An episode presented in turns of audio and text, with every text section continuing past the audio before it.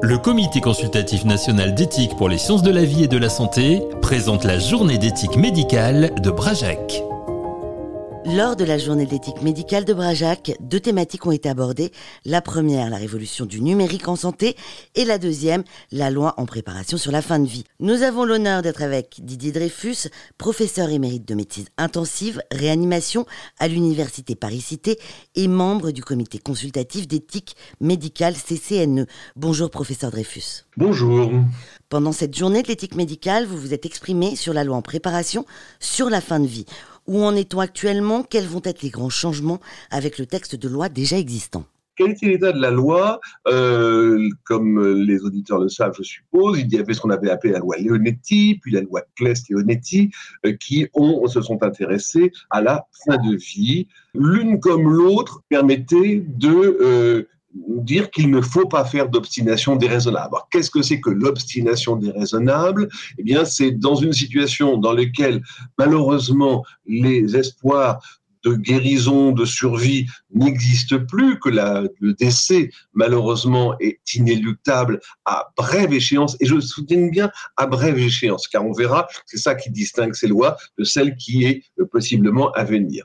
Lorsque donc le décès est à brève échéance, eh bien, on doit ne pas s'acharner à maintenir le patient en vie, voire en survie, euh, par des moyens extraordinaires, notamment euh, ceux de réanimation avec le rein artificiel, le respirateur artificiel, ou même hors de la réanimation avec une nouvelle opération chirurgicale ou avec une nouvelle chimiothérapie. Donc, ce terme d'obstination déraisonnable avait été préféré à juste titre par le législateur à celui euh, d'acharnement thérapeutique, parce que ce mot acharnement thérapeutique, qui est mieux compris, il faut bien reconnaître, par le grand public, néanmoins au plan médical pose un problème, puisque lorsque par exemple on a une personne jeune qui arrive en réanimation en état dramatique et que l'on se bat pendant des semaines, voire parfois des mois pour le sauver et qu'il en sort en conditions assez bonnes, eh on peut dire qu'on s'est acharné pour lui sauver la vie. Et donc euh, ce mot est donc ambivalent, on va dire. Donc le mot obstination déraisonnable est meilleur, c'est-à-dire c'est refuser de mettre en œuvre tous ces moyens extrêmement lourds, alors que malheureusement, le pronostic vital euh, est désormais euh, fixé. Donc, la loi actuelle dit bien qu'on ne doit pas faire cela.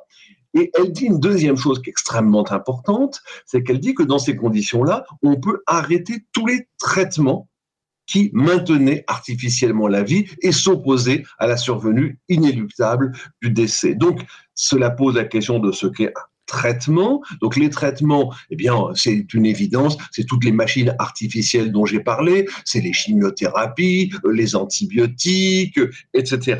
Et il y avait euh, au tout début dans la loi Leonetti euh, une ambiguïté sur le fait de savoir si la nutrition et l'hydratation artificielle, j'ai bien dit artificielle, c'est-à-dire avec des sondes, des perfusions, etc., était un traitement ou un soin la loi euh, Claes-Leonetti a classé clairement, c'est écrit, la nutrition, l'hydratation artificielle comme des traitements qui peuvent donc être eux aussi arrêtés.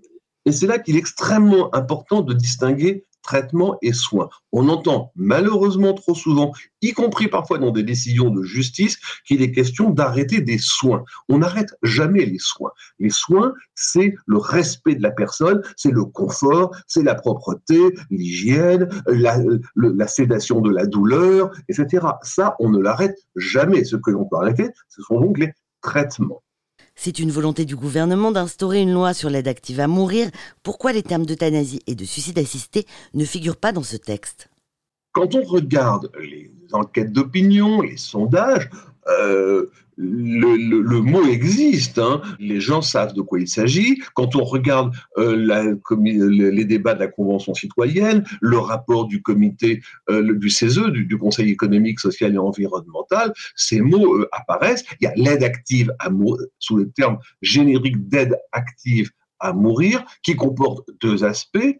Le suicide assisté dans lequel la personne fait elle-même le, prend elle-même les médicaments qui vont mettre fin à sa vie, et l'euthanasie dans laquelle ces médicaments sont administrés euh, par un tiers, le plus souvent médecin, mais on pourra euh, en, reparler.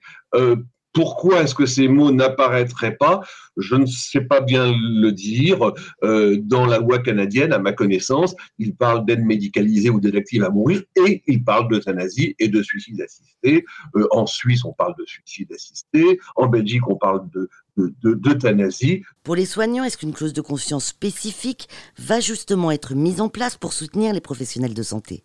Clairement, il doit exister cette clause de conscience, et je pense que aussi bien dans tout ce qu'on aurait pu lire justement dans les rapports, notamment celui du CESE, que dans ce que l'on peut imaginer de ce que le législateur fera, euh, la clause de conscience euh, va exister.